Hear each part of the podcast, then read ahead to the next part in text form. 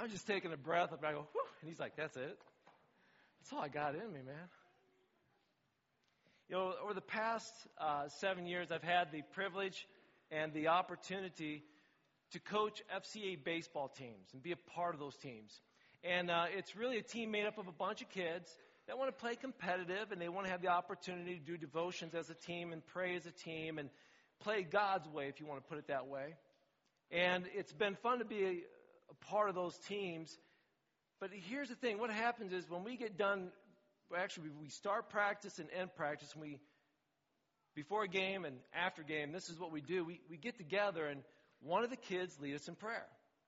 And whatever kids lead us in prayer, when we're all done, that kid then gets to lead the team cheer. With everybody all grouped together, hands in, he sort of, you know, it's sort of funny because sometimes, depending on the age of the kids, their voice cracks. So it's, it's hard as a coach not to laugh when, like, who are we?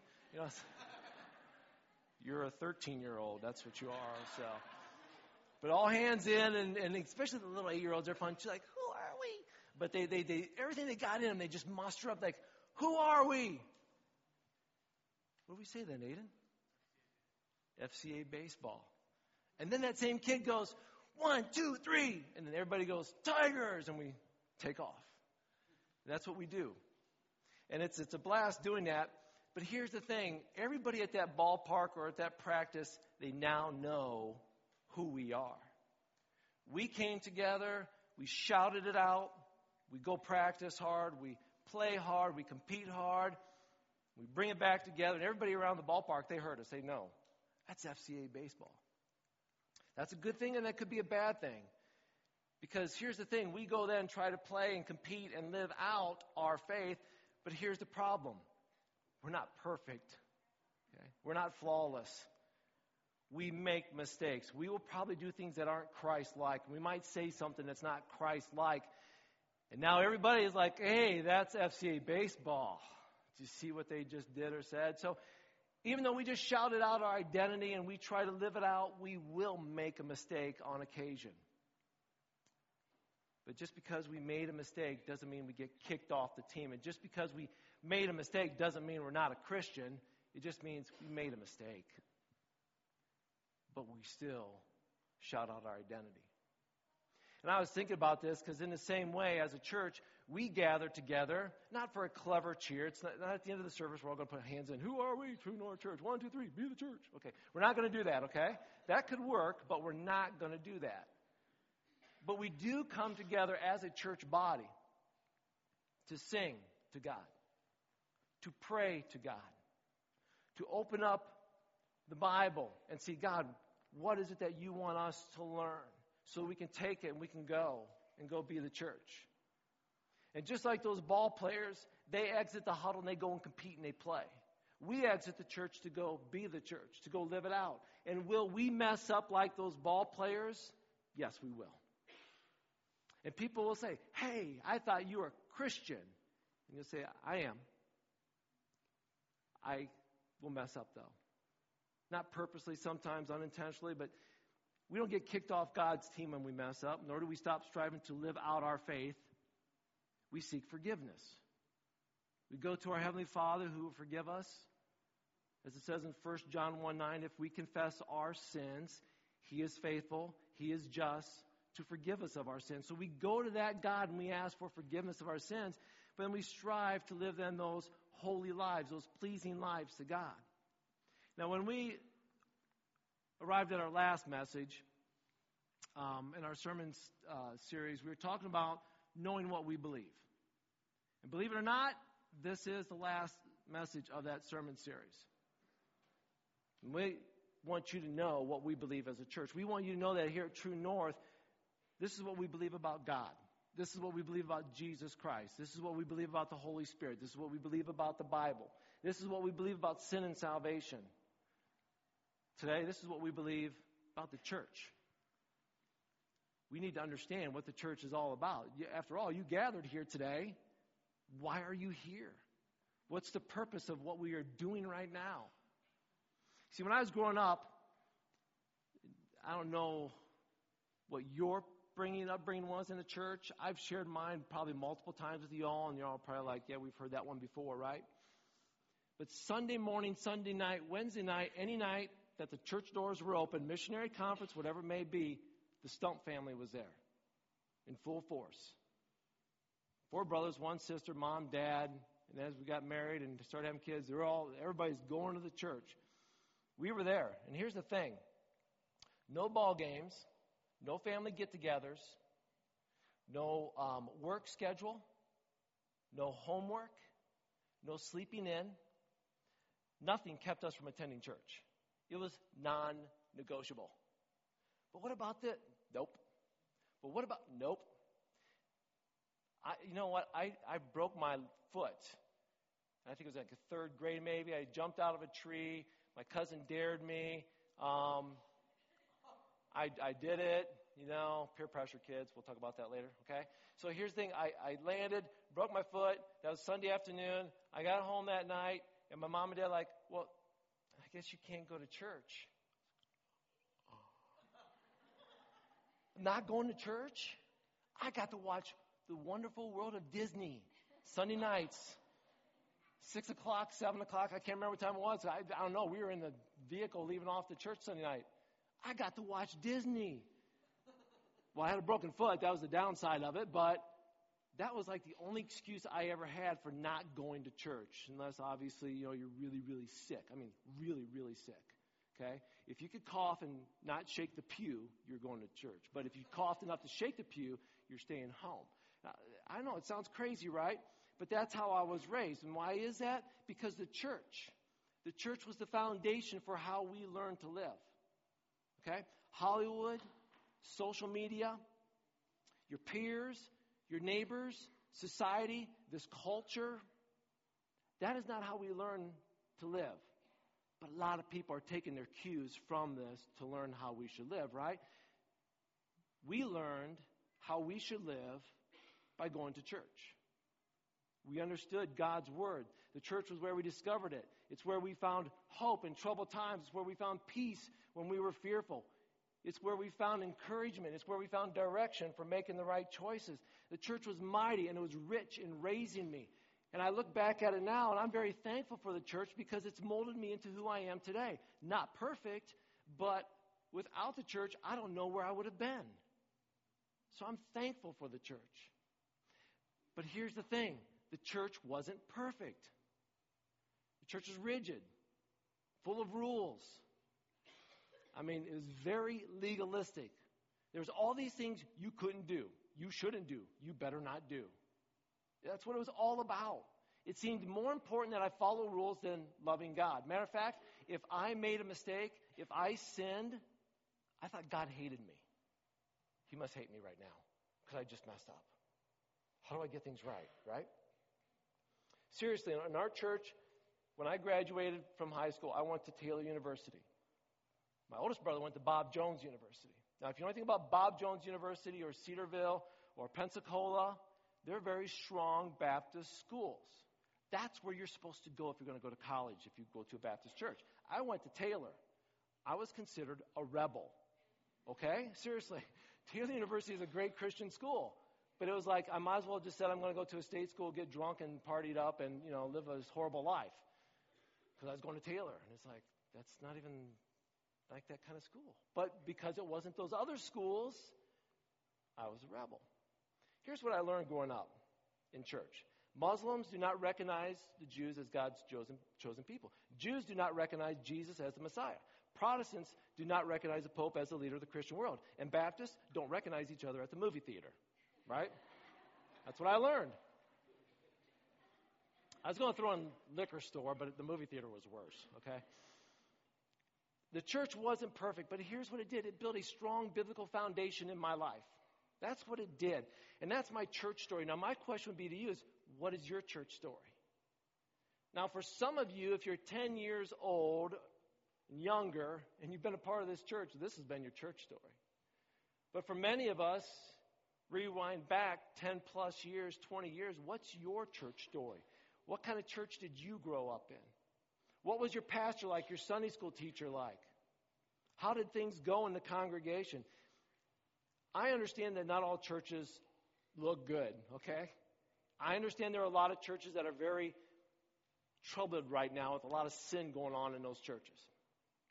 I was just talking with a friend uh, this past week, and he said things have gotten worse at this church that he used to be at. And I said, "What do you mean worse?" He goes, "Well, last Sunday night they had to call in the police." It's like, "What do you mean?" He's like, "Yeah, during the Sunday night evening service, um, a brother-in-law got in a fight with another brother over here, and an 85-year-old man got into a fight, and they had to call on the police. I'm going, an 85-year-old man got into a fight with you, and they're all, they're all fighting at a church service? He goes, yep. Wow. Let me ask you something. How do you think that church in that community is going to be remembered? As the church that fed the poor, that took care of the needy, as a church that reached out to share the gospel, or the church that had to call the cops? That's rough. Let's take it to another extreme. Maybe it's not just bad things that happen in certain churches. Maybe it's sometimes where some churches can be very, I don't know, let's, let's just get out there and just get really entertaining where it's all about the band or it's all about the pastor. Where I've seen some pastors who, you know, they're out there, they're signing autographs and taking selfies with people. It's like, really? You're a pastor. You're not a celebrity. You're in the worship team. You're not a celebrity. But those are the kind of things where then the church looks, and I should say, people outside the church look at the church and they're like, why would I want to go there? Look what kind of mess that is. Look what they're, they're just like the rest of the world. And you have people then going church shopping. I had to actually do that 11, 12 years ago. It was the first time I ever did that before in my life, I was actually going around trying to find the right church for me to fit me. And here's a problem with this I was trying to find the church that was right for me, it would fit my needs, it would be good for my schedule and for my personality. Well, that's understandable, but here's the thing the church is not about me. If I make it into a I'm church shopping, I am now a what? A consumer. I'm going out trying to find the right fit. That could be a dangerous thing. See, at True North, let me just say this about our church, okay? We don't claim to have it right, okay? Just so I'm not going to stand up here and bash another church or bash that church or say our church is best because I understand this. We live in an imperfect people filled with, or an imperfect world filled with imperfect people. And so when we gather in a church, we are a bunch of misfits who love the Lord Jesus Christ. We will not be perfect in what we do. We will make mistakes. And so when we look around at other churches, instead of pointing the finger, let's pray for them. As we should be praying for our church. But when you go through your church history and my church history, and we look around at all the various things going on in churches and the various scenarios, we can be uh, really confused about what the church should look like.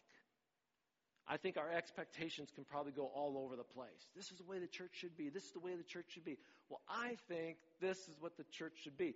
So here's what happens people leave the church because it's boring or it's irrelevant to their life or it's scandalous or stuffy. Use whatever word you want.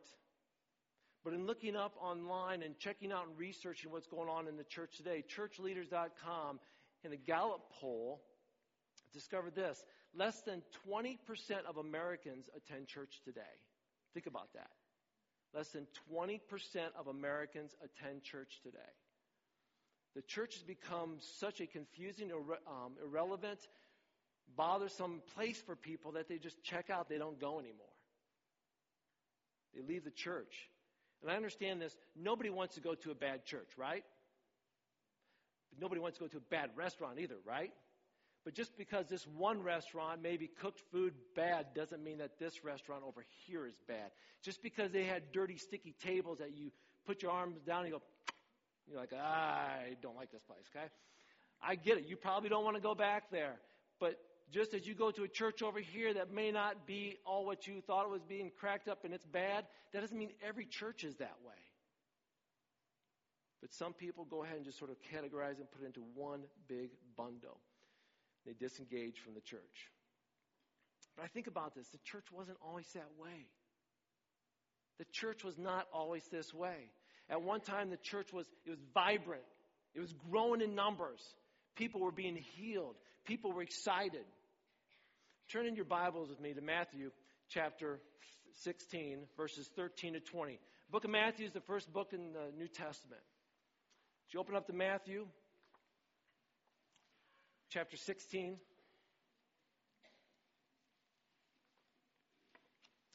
Jesus is with his disciples. He's in a place called Caesarea Philippi. It's named after an emperor of Rome. Location was really splendid, as the way it's described. Located in a very lush and fertile Mount Hermon, the city was perched on top of this sort of rock formation, a massive rock formation. However, the city was full of a collection of temples, temples for every god you could think of temple for the Roman emperors, temples for Greek gods, temple for other gods. There was all kinds of temples on this massive rock formation where they're at. So you can imagine as Jesus is with his disciples amongst all this beautiful place, but yet filled with so many temples, Jesus has this conversation with his disciples. Look with me at verse 13. When Jesus came to the region of Caesarea Philippi, he asked his disciples, who do people say that the Son of Man is? He's, he's pointing to himself. Now, listen, this isn't a poll check. This isn't a, hey, what do you think of me? We've talked about this in a previous sermon, okay? Verse 14. Well, they replied, some say John the Baptist, some say Elijah, others say Jeremiah or one of the other prophets. Then he asked them, Who do you say I am? Simon Peter answered, You're the Messiah, the Son of the living God. Jesus looks at Simon Peter and says this You are blessed, Simon, son of John, because my Father in heaven has declared this to you. There's no way Simon knew this except for that somebody like God to tell him this is who Jesus is. You not learn this from any other human being, Jesus said. Now, like I said, this was more than just a poll like, hey, who do people think I am? How do you think I'm doing, guys? No, no, no. Jesus wanted to get a little understanding. Do you guys really know who I am? Because my next statement is pretty huge. But you need to know who I am first. Simon Peter nails it. He goes, You're Jesus, Son of the living God. Excellent. God told you that. Right on. Here we go. Verse 18. Now I say to you that you are now Peter. Name change, which means rock. And upon this rock I will build my church, and all the powers of hell will not conquer it. Jesus turns the conversation to the church. But before we can talk about church, you better know who the foundation of the church is Jesus Christ. Jesus said, You know who I am. You're the Son of God. Great. Now we got the foundation. Now, Simon, who I'm calling Peter, you are going to be the rock. Upon you, we will build this church. Now, the church isn't built upon Peter, the foundation is Jesus. But upon God's people, Peter and the other disciples, this is where the church is going to start rolling. Who will build this building? As I just said, it's Jesus. But guess what? When you think about this, it's such a bold statement. Jesus says this the power of hell will not conquer it. Now think about this. Even this morning, you know, I know the worship team and a lot of people are just praying for it today. Why? Because we know if Satan wants to do anything, he doesn't want this to happen right here. You do know we have a spiritual opponent, right? How many times have you heard me say that Jesus said what? We've got somebody that's going to get us, the thief, that person who's against us, the thief, Satan, has come to what? Steal, kill, and destroy. Jesus said, But I've come to give life and give it abundantly. We have somebody that wants to take us out. We've got a spiritual opponent. Satan doesn't want anything like this to happen. He doesn't want a bunch of happy people showing up at church. He doesn't want people who are seeking a new life in Christ seeking church. They don't want, he doesn't want us here. So any little thing that can go wrong is probably going to go wrong this morning. Arguments at home, arguments in the vehicle on the way here. Can't find a parking spot. I got to park in the grass. You know, okay, whatever. Something's going to happen. Sound, and there goes the mic. You know, we just don't know what's going to happen, right? Guess what? Church is still undefeated in preaching the truth about Jesus Christ. Amen? The church has its enemies, and we've talked about that.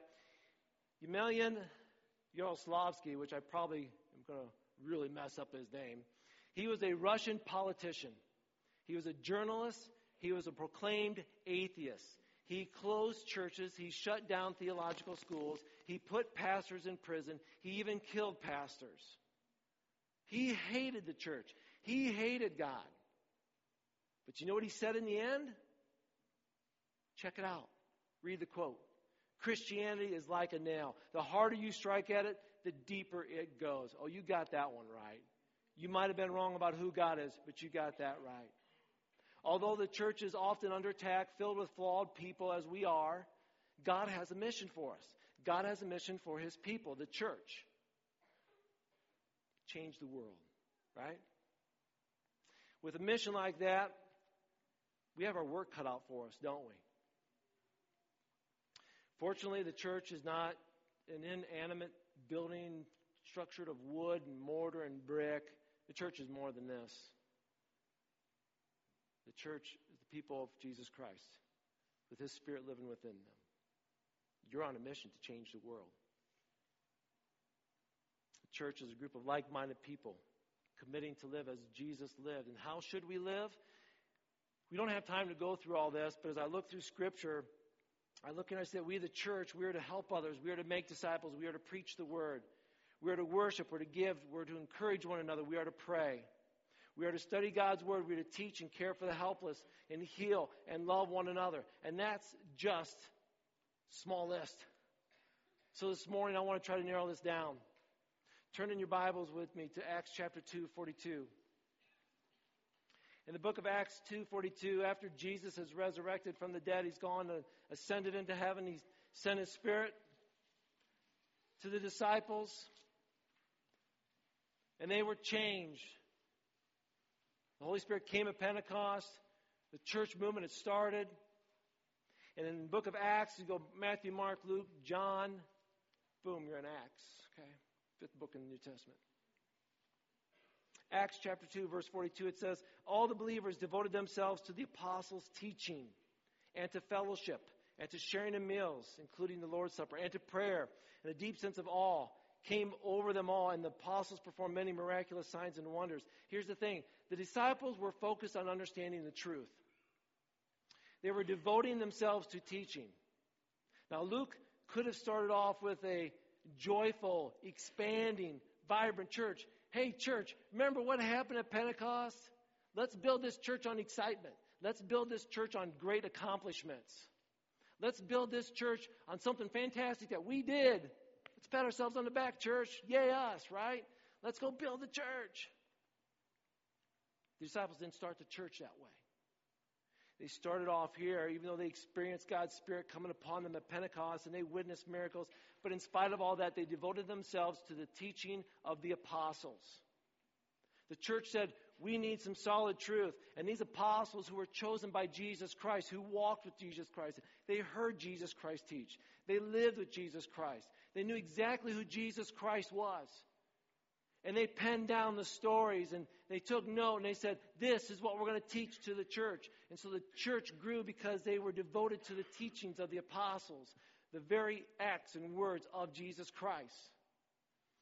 You know, today we don't have Peter, we don't have James or John with us, but we've got God's Word. And we've got the inspired words of God Himself on paper so that we can read it. So that when we open up God's Word, all Scripture is inspired. It's God breathed. It's like God breathes into us as we read His Word. And the early church was devoted to that. But it says they were also devoted to something else. It says they were devoted to fellowship, which is simply common participation in God. 1 John 1 3 says this We proclaim to you what we ourselves have actually seen and heard, so that you may have fellowship with us. And our fellowship is with the Father and His Son, Jesus Christ. Now, fellowship begins, church, with your relationship with God. It needs to be a vertical thing going on. Before you can have a great relationship with people in this room and with your family and other people in other churches, you've got to have the vertical thing going right with God before you can get the horizontal thing going right with other people. When you draw away from God, you draw away from the church. When you decide, you know what, I'm unplugging from God, I don't need time with God, guess what relationship gets hurt as well? Your relationships with other people. What is God like? He's a generous God, isn't he? When the church drew near to God and one another, look at verses, go back to Acts chapter 2. Hopefully you're still there, okay? Acts chapter 2. Look at verses 44 and 45. And all the believers met together in one place. They shared everything they had. They sold their property, possessions, and shared the money with those in need. See, they were generous with one another because they were first learned what? Generosity from God. Because they were in fellowship with God, in a relationship with God, now they were able to have that relationship with each other. Because God is a generous God who gives freely. Then they learn it's not about being served, it's about serving others. Their relationship with God allowed them to have an incredible relationship with one another. The third thing we discover about this church is that they worshiped. The breaking of bread and prayer was formal and was informal. It says that they gathered together and praised God and prayed to God. It said they met in the temple courts and they met in homes. Verse 46, Acts chapter 2. They worshiped together at the temple each day. They met in homes for the Lord's Supper. They shared their meals with great joy and generosity, all the while praising God, enjoying the goodwill of the people. What they did at the outset of the church amplified their impact. This church is presented as a model church. You often hear it. it's like, well, that's, what is the first church like? Turn to Acts chapter 2, 42, right? And that's what we do. Because it was a model church. It's perfect, right? But let me just share this with you. A few chapters later, we find out that this model church has its flaws. There was some sin in the church. There some doctrine that needed to be corrected. There's some books in the New Testament Paul had to address a couple of churches. Hey, guys, you're thinking wrong on this. You've got some false teaching going on over here. And the church needed to be corrected. So here's the thing there are hypocrites everywhere, okay? And we found out here's the model church. This is a great start. But then they sort of messed up. God had to correct them at times, just like He does with us. So, with all that being said, here's what I want to do. I want to lay out three things real quick for you, okay? I want you to know what kind of church we want to be. be. I want you to understand what we believe about what a church is, but here's the kind of church I want True North to be. Going off of what we've just learned in Acts. We want to be a church where solid preaching is non negotiable. Okay? If somebody's up here at this pulpit, it better be solid preaching. If somebody's in a classroom, it better be solid teaching. Unfortunately, some churches don't want to offend people, so the pastor avoids certain issues of topic. Right? Matter of fact, some churches are no longer preaching that Jesus is the only way of salvation, which floors my mind. When Jesus said, I am the way, the truth, the life, no man comes unto the Father except through me, I'm sorry, that's non negotiable. Well, church, we don't like it. Pastor, we don't like it. You, you don't take it up with me. Take it up with Jesus. He said it. I'm just repeating it. Okay? And if you don't like it that I preach truth, then go find a false church. Okay? This is a truthful church. Non negotiable. God's word is non negotiable. And here's the thing I'm not a narrow minded pastor, okay? I'm solely focused on truth. And if the truth leads me down this narrow path for which God says, so be it. Culture, popular opinion cannot dictate the style of preaching and teaching. I'm sorry, but how is it today that we're okay with turning a thou shalt not or do not into it's okay? When you take a Greek translation for do not and translate over to English today, it is not it's okay. No, do not means do not. Okay? So we will preach that. Listen, when you go to the doctor, you need the truth, no matter how bad it is, right? You want to really sit in the doctor's office and say, listen, doc, I, I, I, I know there's stuff going on with my body, but can you just tell me something that's not true about me so I can feel better? I'm okay. You're not sick. You're healthy as can be. I might have to call the mortuary tomorrow, set up an appointment for you, okay? Don't you want the truth? How about with your vehicle? You take it to a mechanic to get fixed. Do you want to pull in? You know, there's something wrong with my brakes. I think they're about ready to give out. Hey, don't tell me my brakes need to be fixed. Tell me something I want to hear. Okay, your brakes are fine. You're probably going to crash on the way home. Okay, but you don't want to hear the truth, so I won't tell you the truth. I'll just lie to you. Listen, you go to the doctor's office, you go to the mechanic, you want the truth. So let me say this. You come to church, do you not want the truth? Yes. Yes. And we better be teaching and preaching the truth. Here's the other thing. When you come to this church, we want to be a church where loving one another is genuine and real. John 13, 34 to 35 says this. So now I'm giving you a new commandment. Love each other. Just as I loved you, you should love each other. Your love for one another will prove to the world that you're my disciples. Now again, I know we're not perfect on this one, okay? And hopefully that other one we're a lot closer, but this one, there are mornings, I want to tell you something. There's a few weeks ago, I just loved it. Okay, this is going to be awesome because today when we get done singing, you don't have to grab a chair. Okay, that's going to be really cool. A lot of you are going to be standing around, you're like, what do I do? Right? Okay. Here's what I saw a few weeks ago, and I see it often. And there was one Sunday I just stopped. I, I went and took my mic off, and I turned around. I saw like people shaking hands and hugging and big smiles, greeting each other and talking. Was thinking, man, there's some love going on in this room. That was way cool. And it was very encouraging. I'm going to tell you, on Wednesday nights, Mike Fogarty shows up to pick up his, his girls. And when he comes walking in those doors, he's like, hey, come here. Hey, come here. That's about right, isn't it? I tried to get the little, hey. I just, I can't beef up like you, Mike, man. I'm telling you, it was like, and there's, it was funny because I think it was maybe last week that, or week ago, I can't remember. There's somebody that's like, oh, I'm sick, I'm sick. Oh, I don't get sick. Come here. It's like, right? We're all like, he's going to get sick, okay? But I love that about Mike. I love that about the church. That you love one another. You know how you can love one another? Because the fact that you love God first and He loves you, so now you're able to love one another. And I pray that this is the kind of church that loves one another. That when somebody is sick, you're reaching out to them. Maybe you're making a meal. Maybe you're helping people with opportunities where they need moving stuff around or whatever it may be. You're showing genuine love. Now, here's the thing. We're probably going to mess up on this. You might get sick. You might have a surgery. We didn't know it. And you're like, they didn't make meals for me. I'm not going to that church anymore. Okay? It might happen. And if it happened to you, I want to say right now, I'm sorry. I didn't realize it. Seriously, not a lot of people avoid calling the pastor like, well, I've had surgery, but I don't want to tell you because I didn't want you to come visit me. Okay, that happens. It really does happen, okay? So here's the thing. If I didn't know you're in a hospital, we can't set up meals for you, okay? So that might happen. So I apologize if we miss you and missing the opportunity to love you. But so let's do this. Let's get better at it. This is something we can always work on, right? Love one another. Here's the third one and the final one.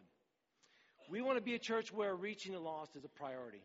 I will never forget when Mark Cahill came to our church. You remember Mark Cahill?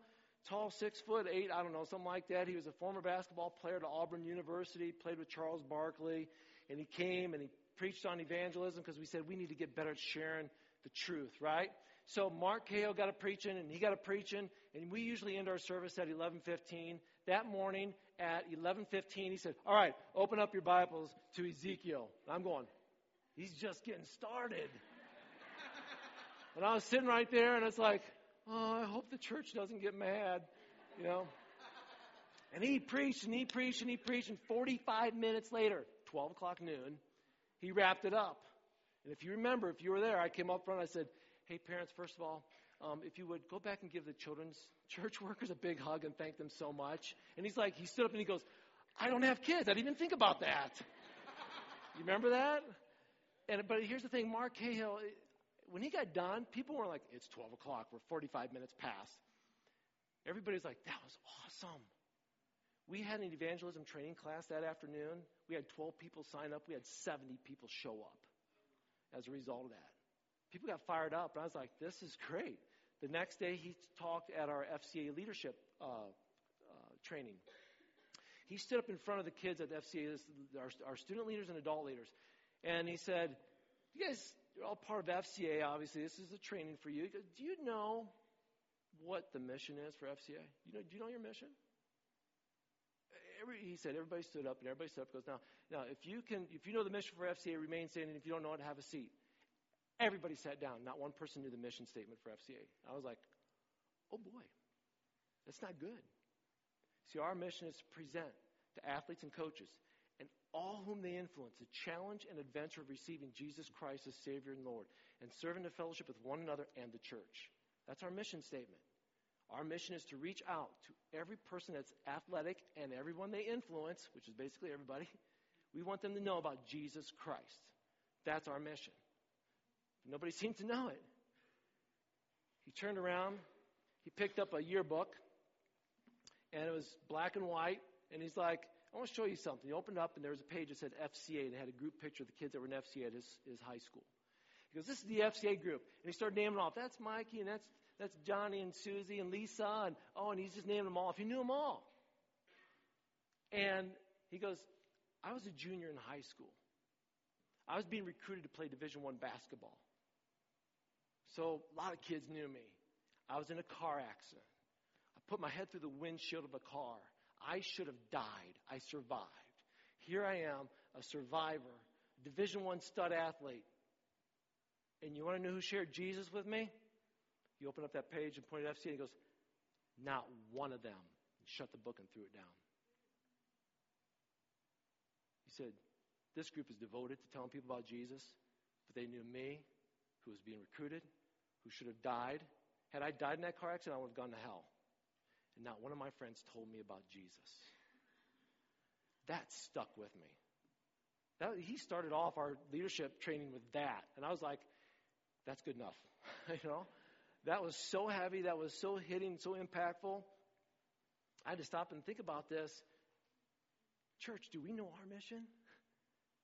Our mission is to turn atheists into missionaries, right? Our mission is to impact the world for Jesus Christ. We are to lead people to Christ so that they can lead people to Christ. It's a mission of the church. Let's not forget the final verse in Acts 2:47 when it said this, and each day the Lord added to their fellowship those who were being saved. Listen, the Lord grew the church. It says the Lord added. It didn't say and the disciples clever teaching. Oh, and the disciples love for one another. Oh, and and the disciples really cool band and an awesome preacher who was taking selfies with the congregation. Okay? That didn't lead people to church. That didn't lead people to God. That didn't save people. The Lord added. It was because of their obedience to teaching the truth, to fellowshipping with one another, to loving one another, to knowing their mission and reaching out and worshiping. That's what led people into the opportunity to surrender their lives to Jesus Christ. It wasn't about a building. I'm excited about having this, but I really am, even though I didn't do a big woohoo, okay? I really am excited about having a building. I never thought 10 years ago we would have this. But you know what? This building doesn't save people, it's the people in it who are being obedient to their God, who will share the truth and love.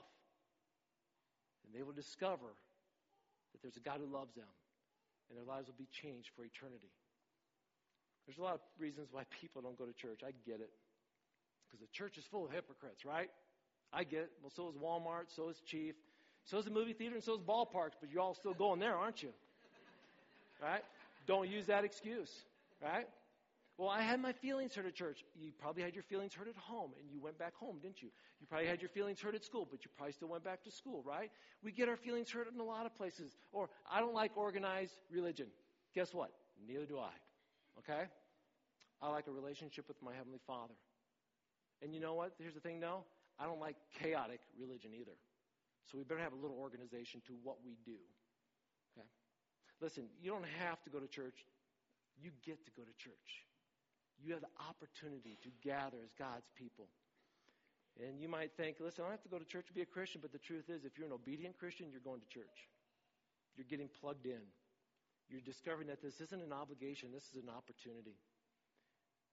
God's invited you to partner with Him as He works in the world. You get to work with the living God of this universe through the church. That's what we believe about the church.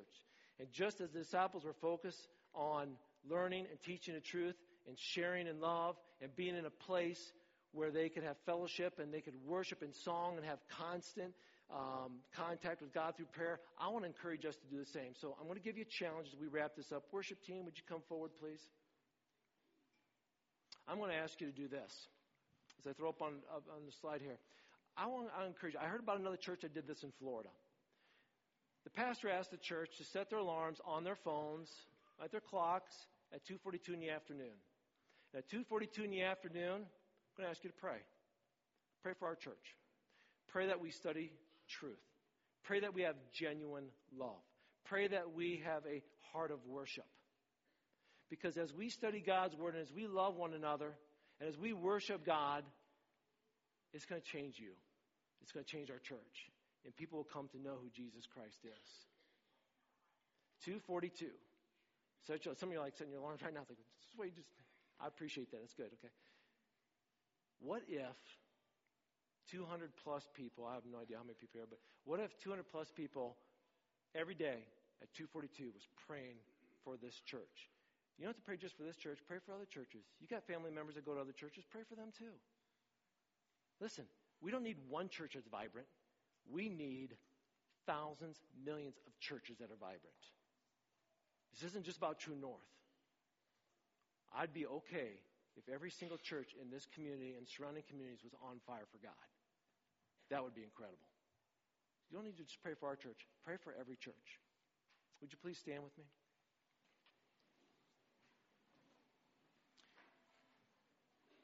As we get ready to close, uh, you've often heard me say this, and I thought about it. It's like I haven't said this too often lately, but I need to say it more often. I've always say, hey, you know, next week, invite somebody to church, right? Listen, it's not about this church. It's inviting somebody to Jesus Christ. I want to encourage you to invite somebody to Jesus Christ this week. And if they end up coming here, that, that's awesome. But you know, it's not about this place. It's about the people in this place being obedient to God. But here's the thing do you know Jesus Christ? It's got to start with you having that relationship with our Heavenly Father. So I'm going to pray, and as I pray, if you don't have a relationship with the God of this universe, if you've never asked Jesus Christ to come into your life or His Holy Spirit to indwell you, now's a good time. Now's a good time. Let's pray. Heavenly Father, you are an awesome God. I thank you, Lord, for this day you've given us so we can worship you. I thank you, Lord, that we can learn about what it means to be the church. Because we want to be a church that truly does teach truth and preach truth. We want to be a church that genuinely, we just really do love others.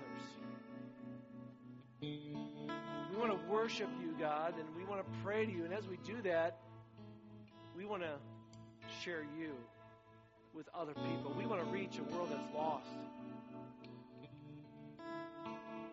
God, I pray for this church that we can be that way. But before we do all that, before we become that, we need to have that relationship with you.